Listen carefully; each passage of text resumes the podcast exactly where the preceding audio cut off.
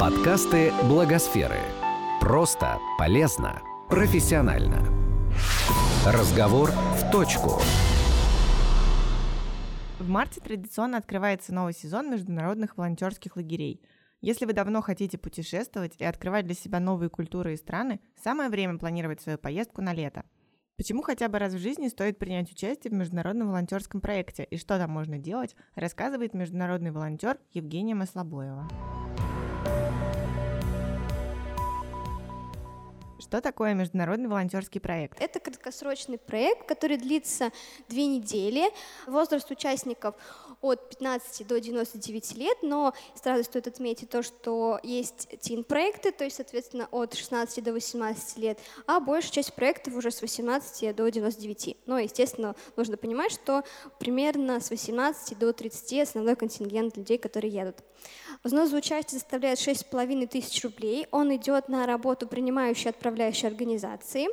А, дедлайн подачи практически весь год, но сразу тоже стоит отметить то, что сейчас начинается волонтерский сезон, он начинается с 11 марта, и чем быстрее вы подадите заявку, тем быстрее получится, то, то есть вы узнаете, как вы пройдете свое лето, и схема такая, то есть чем быстрее вы отправляете, тем быстрее вас подтверждают, и то есть кто первый занял место, тот и едет. То есть это достаточно такое строгое правило. И еще есть другое правило, не больше двух представителей одной страны в одном проекте. Поэтому лагерь международный. Сейчас такой период, когда проектов максимальное количество будет, вот, наверное, до конца марта вы увидите самый максимум проектов, которые может быть. То есть в том году их было порядка нескольких тысяч в 73 странах. Поэтому точно вы для себя выберете то, что вам подходит. Что в целом дает волонтерство? Если говорить про какие-то общие составляющие, то, естественно, это опыт работы в команде, который потребуется абсолютно везде, как и в вашей будущей карьере, так и просто в учебе. А, языковая практика. Благодаря моему опыту я абсолютно свободно говорю на английском языке. И, ну, естественно, как бы я учила английский в школе, ходила на курсы, но вот именно языковая практика, то есть именно общаться с людьми, я научилась свободно только благодаря проектам. Что касается международной среды общения, естественно, это и само собой разумеющееся, потому что вы находитесь постоянно в компании людей абсолютно из разных стран. Это друзья по всему миру, это толерантность, потому что у нас есть какие-то стереотипы в голове, и когда вы приезжаете в страну и общаетесь либо с местными жителями, либо э, с иностранцами, естественно, эти стереотипы разрушаются. И что важно, очень многие мне говорили, когда я приезжала в проекты, то, что мы вообще думали, что русские другие, мы думали, что русские закрыты, они не улыбаются, и мне было приятно ломать стереотип о том, что русский совсем нормальный, русские готовы дружить, общаться, и, соответственно, Ничего в этом стереотипах такого странного нет. Это бюджетные путешествия. А, я думаю, то, что многие знают о том, что так как вы едете в качестве волонтера, то вам предоставляется проживание бесплатное и питание. Часто еще предоставляется бесплатная культурная программа, но это все зависит от лагеря. В некоторых э, проектах есть дополнительный взнос, который э, как бы покрывает это, но большая часть проектов в Европе, они непосредственно без каких дополнительных взносов. Исключение, которым, к примеру, я была, это Исландия, я дополнительно платила 250 евро. И эти деньги, они ушли на оплату жилья и на оплату продуктов. А что касается самостоятельности, то благодаря участию в проектах, естественно, вы у вас как бы получается такой опыт э, проживания в другой стране, достаточно короткий, но все равно опыт. Как попасть в международный проект? В первую очередь вы едете помогать, и вы для себя точно должны определить, какая у вас сфера интереса. То есть, к примеру, вам интересна экология, поэтому вы для себя рассматриваете экологические проекты. Но вы должны для себя точно понять, что именно вам подходит, то есть не гнаться за каким-то местом, хотя некоторые выбирают проекты и по месту, я тоже выбирала так. Но важно то, что основная вообще, основной посыл — это сделать мир лучше, сделать доброе дело и уже непосредственно помочь, если вы можете какой-то либо организации, либо какому-то проекту, исходя из тех интересов, которые у вас есть. После того, как вы поняли, какое направление вам интересно, вы заходите на сайт доброволец.ру. Есть алгоритм действий, он достаточно простой, это всего лишь 6 пунктов. Соответственно, вам нужно выбрать волонтерский лагерь, а, вам нужно отправить заявку на участие, оплатить взнос, который составляет 6,5 тысяч рублей, получить подтверждение, купить билеты и подготовиться к поездке. Что касается выбора лагеря, то вам нужно выбрать как минимум три проекта, потому что в анкете вы заполняете в приоритетном порядке, что вам, куда бы вы хотели больше и куда бы вы хотели меньше. Но вот эти три проекта вы точно поняли, что они стоят того, чтобы вы их посетили. Почему именно три проекта? Потому что, когда вы заполняете анкету, в первом проекте, допустим, может не оказаться мест, и поэтому по приоритетному порядку отправят вашу заявку во второй проект. Это тоже важно вы должны понимать то, что чем раньше вы отправите, тем больше вероятность того, что вы поедете туда, куда вы хотите. Какие есть типы проектов? А, есть проекты арт. Например, я была в арт-проекте в Исландии, в Рейкьявике. Мы делали журнал про жизнь непосредственно в самом Рейкьявике. И у нас были выезды, мы ездили несколько экскурсий, ездили по самому острову, но основная наша цель была сделать действительно качественный контент, как фото, так и непосредственно текст, текстовый материал. И потом выпуск этого журнала уже был размещен на сайте принимающей организации. Есть проекты, связанные с сельским хозяйством, но их достаточно мало. Это в основном либо сбор фруктов, овощей, я не знаю, какие-то такие вот направленности. Археологические проекты — это проекты непосредственно в археологических раскопках. А, есть очень популярные проекты, которые связаны с строительством и ремонтом зданий. Я была в трех таких проектах.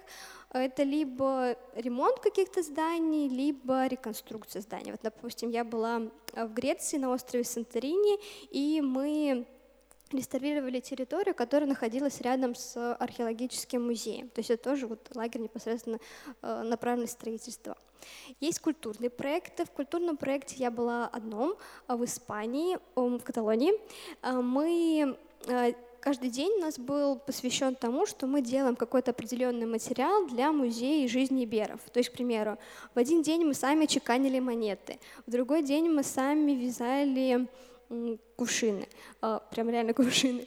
А в другой день мы э, делали какие-то картины. В четвертый день мы сами вязали рыболовную сеть. То есть каждый день у нас был продуман, но основной был посыл, что делать именно культурный проект, чтобы мы познакомились а, с культурой вот именно иберов.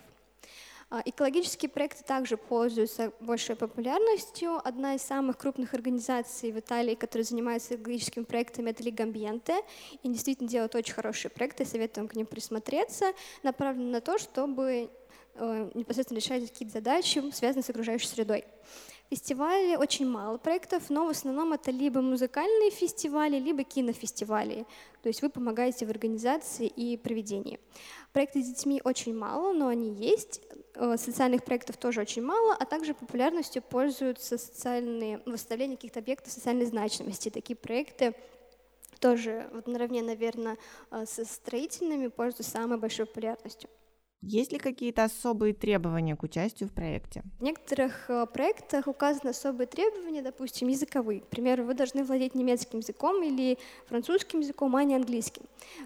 В особых требованиях также указано, что проект предусматривает то, что будут очень сильные физические нагрузки. То есть вы должны себя оценить, подходит вам такой вариант или нет. Также есть пункт, где нужно оплачивать дополнительный взнос, и вы тоже должны для себя понять, есть ли у вас лишние 250 евро или вам такой проект не подходит. Что касается каких-то таких классических требований, то это около 10-20 волонтеров представлено в команде. В зависимости от количества участников представлен комплизер, либо один, либо два человека. А в некоторых лагерях э, есть свой повар. Вот, допустим, у нас во Франции мы были в проекте реставрационном, и у нас был прям свой повар, который нам готовил еду, что было вообще прям очень ну, удивительно, потому что чаще всего такого нет. Чаще всего представлен cooking team, то есть вы делитесь на два человека и готовитесь на, готовите еду на всю команду в течение дня. То есть вы освобождаетесь от работы, и у вас ваш функционал стоит в том, что вы заняты непосредственно приготовлением пищи на течение всего дня. Язык общения чаще всего это английский. Сколько часов обычно работают волонтеры? Как они проводят свободное время? Классическое время это от 4 до 6 часов в течение 5 дней, то есть у вас от 1 до 2 выходных в неделю. Чаще всего вы проводите все вместе, то есть командой. Я не знаю ни одного примера, когда выходной кто-то из волонтеров брал и уезжал куда-то один. Вот я как-то не встречала. То есть вы настолько хотите провести время в команде, узнать новых людей, то свободное время, которое вы используете, вы его используете тоже все вместе.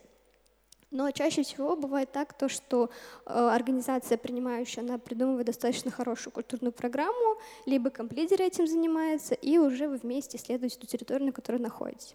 Про работу. Бывают проекты, я была в таком, когда рабочий день длится больше 6 часов. То есть такие исключения тоже могут быть, но это тоже все обговаривается, и если какие-то ситуации вас как-то не устраивают, вы можете пойти на компромисс и обсудить данный вопрос. Про свободное время тоже стоит заметить, что это все зависит от организации, но, в принципе, большая часть проектов, она нацелена на том, чтобы вы познакомились с местной культурой, провели время с местными людьми и узнали вот именно больше. То есть то, что вы не сможете прочитать ни в путеводителях, ни на каких сайтах, а вот именно только от местных. Как пример вот именно данного кейса могу рассказать то, что когда я была в Греции, у нас проект организовывал житель местный, который жил на Санторини, и он так все организовал здорово, что у нас было кодовое слово «это его имя Арсениус», и куда бы мы ни пришли, в бар, в автобус, мы все время говорили слово Арсениус, у нас все время либо был бесплатный проезд, либо был бесплатный коктейль, а, либо были какие-то скидки, ну, то есть все было вот именно так систематизировано. Помимо этого, Э, нам бы готовила его мама еду, и мы приходили на ужин, то есть мы знакомились вот именно с греческой э, культурой с помощью вот именно таких э, интерактивных выездок с его семьей. То есть это был достаточно удивительный такой опыт, я не знаю, где еще повторить, потому что если бы я поехала просто как турист, я бы никогда не узнала, как живет вот именно семья на острове. Мы были в Греции две недели также, это был краткосрочный проект, и мы помогали в реставрации археологического музея, который находится в Акротире. У нас была очень насыщенная культурная программа, наверное, одна из самых насыщенных за все семь проектов, поэтому я очень рекомендую южные страны, в том числе вот Греция, Испания, Италия. На моем опыте действительно самые хорошие культурные программы, которые действительно продумываются досконально. А у нас были такие свободные, ну, то есть у нас как бы построен рабочий день, что мы вставали рано утром, мы работали с 9 утра до двух часов дня, потом у нас было свободное время, а потом мы постоянно куда-то выбирались. Мы выбирались в музей, которые были посвящены археологии. Мы ходили на пляж, мы ходили на вулкан, мы ездили на винодельню. Мы ходили в клубы, нам даже организовывали вылазку. То есть были достаточно... Каждый день у нас было продумано то, чтобы мы вот именно проводили время, во-первых, вместе, во-вторых, изучали остров не как туристическое место, хотя все знают, что Санторини достаточно, наверное, сам, одно из самых туристических мест, но я узнала вообще совершенно другим. Вот вы успешно прошли отбор в волонтерский проект. Какие ваши дальнейшие шаги? Если у вас есть открытый шенген, то вам просто нужно купить билеты. Если у вас его нет, то вам отправляется от принимающей организации э, бланк, ну, соответственно, как приглашение, и визу вы делаете с помощью данного приглашения. Стоит отметить то, что я знаю, в Германии бесплатная виза для волонтеров, но она дается только на дни поездки. То есть, допустим, у вас лагерь 12 дней, на эти 12 дней вам визу дадут. Если же вы хотите поехать в другую страну Европы, то, по-моему, туристическая виза. Я просто всегда туристическую оформляла, но сразу мультивизу на год, и уже потом ездила, то есть, мне ее никто не оплачивал, я сама оплачивала визу. Но вот Германия и Япония не оплачивают визу волонтеров, но это такие исключения, это надо все уточнять. После того, как у вас уже куплены билеты, в принципе, вы знаете, что вас ждет в поездке, вам приходит за месяц информационный лист. В информационном листе чаще всего информация более детальна о том, как вам добраться до конкретного проекта, но не конкретный город, а, допустим, конкретная станция железнодорожного вокзала. Допустим, у вас проект в Австрии, там в часе езды от Инсбурга, и вам нужно быть там, в 5, в 5 часов вечера именно конкретной станции. И в этом информационном листе прописана информация о том, как это сделать лучше всего. Также в информационном листе есть информация, что необходимо взять с собой. Допустим, есть какие-то определенные нюансы. К примеру, вам нужно взять допустим, спальник, то есть, допустим, вы будете жить в палатке, и это вот, непосредственно нужно взять. А, в информационном листе еще есть информация о принимающей организации, то есть более детально почта, также информация о комплидере. То есть, ну, это такой вот э, информационный лист, в котором содержится вот такой э, самая важная информация, которую вы должны знать о лагере, которую вы не нашли на сайте. Международный волонтерский проект — это хороший способ улучшить английский? Когда я поехала первый раз в волонтерский проект, это был 2012 год, мне было 19 лет, я только закончу, не помню, э, школу закончу. И мы поехали с подругой, мы не знали, как провести лето, и мне подруга говорит, я знаю, что есть вот волонтерский проект. Я говорю, давай попробуем, поедем. Мы тогда вообще не знали, что это такое. И уровень моего английского был, ну, такой школьный уровень, когда там знаешь грамматику и, в принципе, ну, никогда не общался, ну, только там на парах, на, на уроках.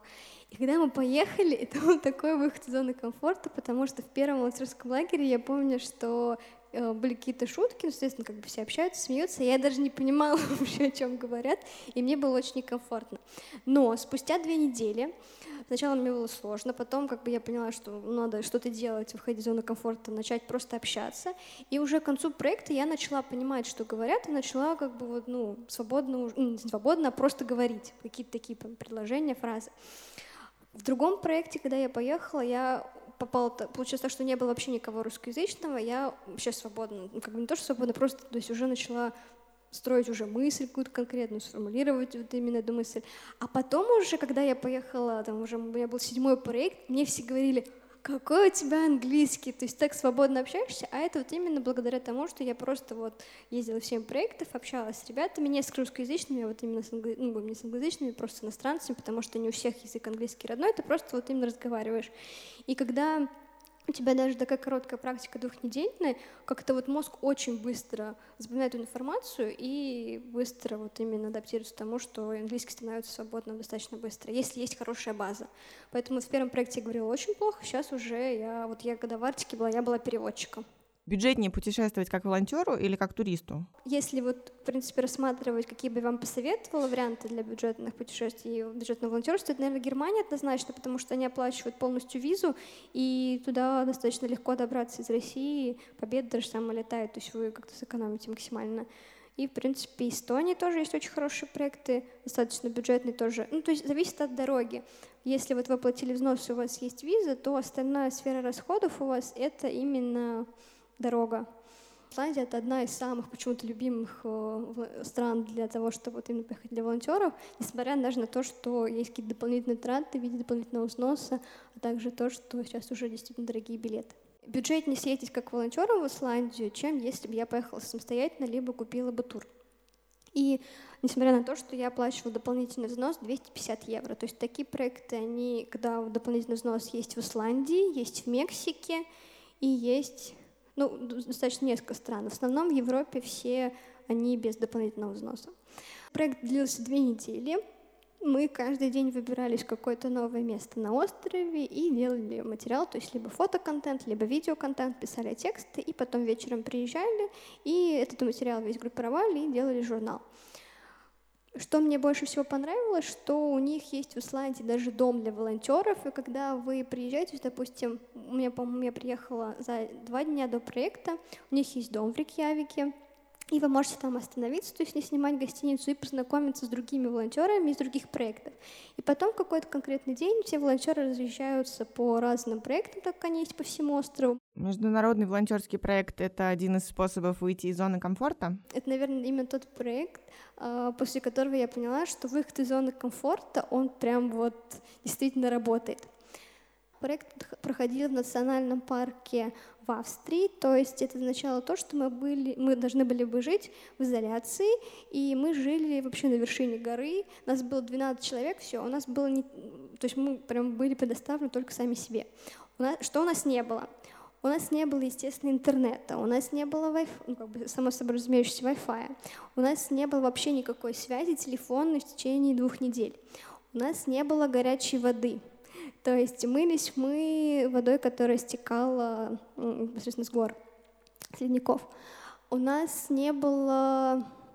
То есть у нас был дом, в котором была печка, но мы не могли себе позволить постоянно ее топить, соответственно, было тепло достаточно только, только вечером. И это было достаточно сложно, но интересно. У нас не было... То есть мы не могли себе приготовить еду, потому что у нас было только... То есть у нас был выбор либо приготовить себе еду на печке, либо приготовить себе еду на костре. Естественно, мы выбрали, мы воду ставили на печку, чтобы выпить чая, и готовили еду на костре. То есть это такой, наверное, такой классический поход, который у нас был. Что входило в, нашу, в наш функционал именно как волонтеров? А, мы жили, мы помогали фермеру. Каждый день а, мы должны были а, сгруппировать камни, чтобы защитить животных, которые паслись непосредственно этой территории. То есть камни, они могли этих животных убить. То есть если мы их сгруппировывали, то это обеспечивало им какую-то безопасность. И вот в течение двух недель мы сделали несколько таких группировок именно ко мне. Работали мы абсолютно в разные климатические условия, то есть у нас мы работали под дождем, работали, когда было яркое солнце, но это никак нас не останавливает, то есть у нас было фиксированное время, когда мы, и точный план, что мы должны успеть как можно больше сделать именно для данной фермы. Но что самое важное и почему этот проект мне больше всего понравился, что, как ни странно, в такие проекты, где написано work hard, очень большая физическая нагрузка. Едут просто удивительные люди. Вот серьезно, я до сих пор с всеми общаюсь, дружу, мы видимся, и я понимаю то, что э, такие проекты, где либо в горах находятся, либо вообще на какой-то такой территории очень отдаленной, все понимают то, что, ну, наверное, у них есть какая-то мотивация, чтобы поехать туда, и у каждого есть какая-то собственная личная история, почему они хотят на две недели вообще отключиться от какого-то другого мира и действительно помимо этого сделать какое-то доброе дело. И чаще всего, когда вот ты выходишь из зоны комфорта, знакомишься с людьми, общаешься только на иностранном языке, то действительно понимаешь то, что границы у тебя максимально расширяются. Вот, кстати, в этом проекте у нас была женщина, которой было 45, по-моему, лет, и она развелась с мужем, и она решила, что надо как-то, ну, пережить данный момент, и она вот решила как раз поехать в данный проект, и ей это очень помогло. И, кстати, она работала в ООН, то есть у нее достаточно была очень высокая должность, и несмотря на это, то есть она решила, что вот да, она хочет поехать в волонтерский проект, и это было, наверное, один из самых лучших ее решений. Почему хотя бы раз в жизни стоит поучаствовать в международном волонтерском проекте? Это действительно здорово, потому что ты расширяешь границы именно как в своей голове, так и географически. То есть ты путешествуешь, и путешествуешь действительно бюджетно, потому что не у всех студентов есть возможность путешествовать. Ты действительно знакомишься и общаешься с новыми людьми. Это всегда какие-то новые открытия, как для тебя самого, так и для других.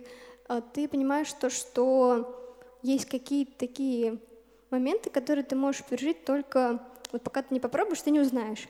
И что это именно мне дало? Во-первых, когда я отправляла э, свою первую заявку, я вообще-то думала, то, что просто это классно путешествие, две недели в Италии, но когда я приехала после своего первого волонтерского проекта, у меня прям вот как щелкнуло, я понимала, что все, у меня уже, моя жизнь не будет как прежде, хотя это, наверное, какие-то громкие слова, но это действительно правда так получилось, и я поняла, что, во-первых, мне очень нравится сама идея сделать мир лучше, если я могу помочь, то я помогаю. Во-вторых, я поняла, что мне очень одни из хобби, которые у меня образовались, это экологический туризм. И волонтерство, как раз я уже говорила про Австрию, она дает возможность именно так поехать, то есть пожить в национальном парке, либо заповеднике Европе. Это действительно очень здорово. Третий момент, я поняла, что как раз это было в Исландии, я пообщалась вот со своими ребятами, которые были в проекте, я поняла, что я очень хочу поступать на географический факультет, и именно благодаря волонтерству я поступила, то есть это было как идея, как вдохновение, я поступила в МГУ на географический факультет. И еще что мне это дало, ну я не буду рассказывать про какие-то такие моменты, когда действительно какие-то встречи поворотные и так далее, но, наверное, один из самых главных итогов, который был у меня в том году, благодаря моему опыту, что у меня свободный английский, что я действительно могу работать в международной команде, я поняла то, что когда я отправляла заявку на волонтерство в Арктике, я действительно понимаю, что какие-то есть конкурентные преимущества как на работе, так и при отборе в какие-то такие моменты, которые ты понимаешь, что вот если бы мне не было бы этого опыта, я бы не попала. И Арктика для меня это, наверное, самое яркое событие вообще в моей жизни, которое было. Действительно, были самые два счастливых месяца.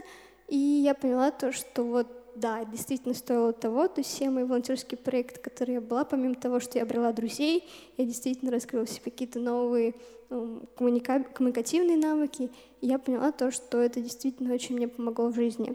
И я также могу сказать то, что вот как из того, что мне это дало, буквально я недавно завела себе профиль на LinkedIn, и я так удивилась, когда я стала искать своих друзей из самых первых проектов волонтерских. И там один молодой человек вообще уже какой-то представитель Европарламента, то есть какие-то у них карьерные прям очень стремительно, за пять лет стремительно какие-то добились они высот. И я поняла то, что это действительно то же самое нетворкинг, который очень помогает. То есть, когда мы были пять лет назад в лагере, мы, естественно, просто все общались, и я не думала то, что это как-то мне может помочь. А сейчас я понимаю, что я могу ему написать, и те же самые вопросы про стажировки в Европе, они могут решиться намного проще, потому что есть нетворкинг, то есть есть какие-то контакты абсолютно в разных странах и городах.